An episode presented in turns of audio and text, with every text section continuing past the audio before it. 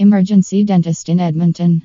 A dental emergency is nothing that anyone can ever properly prepare for, nor can it be something that you can ignore.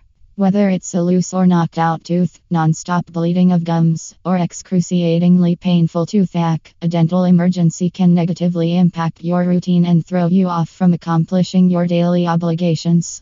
After this happens to your tooth, it is important to visit an emergency dentist as soon as possible. Emergency dentist an emergency dentist will work to make your visit quick and provide you with excellent patient care. Things to look for in an emergency dentist. Here are some things to look for in an emergency dentist. 1. Same day appointments. The right dentist for you will do their best to accommodate you during normal hours, no matter what time you call. 2. Treatment options.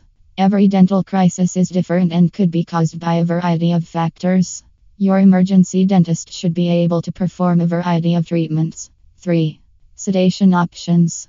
In a dental emergency, you will be nervous, anxious, scared, and in pain. Your dentist needs to have sedation options available to help ease your fear and worry.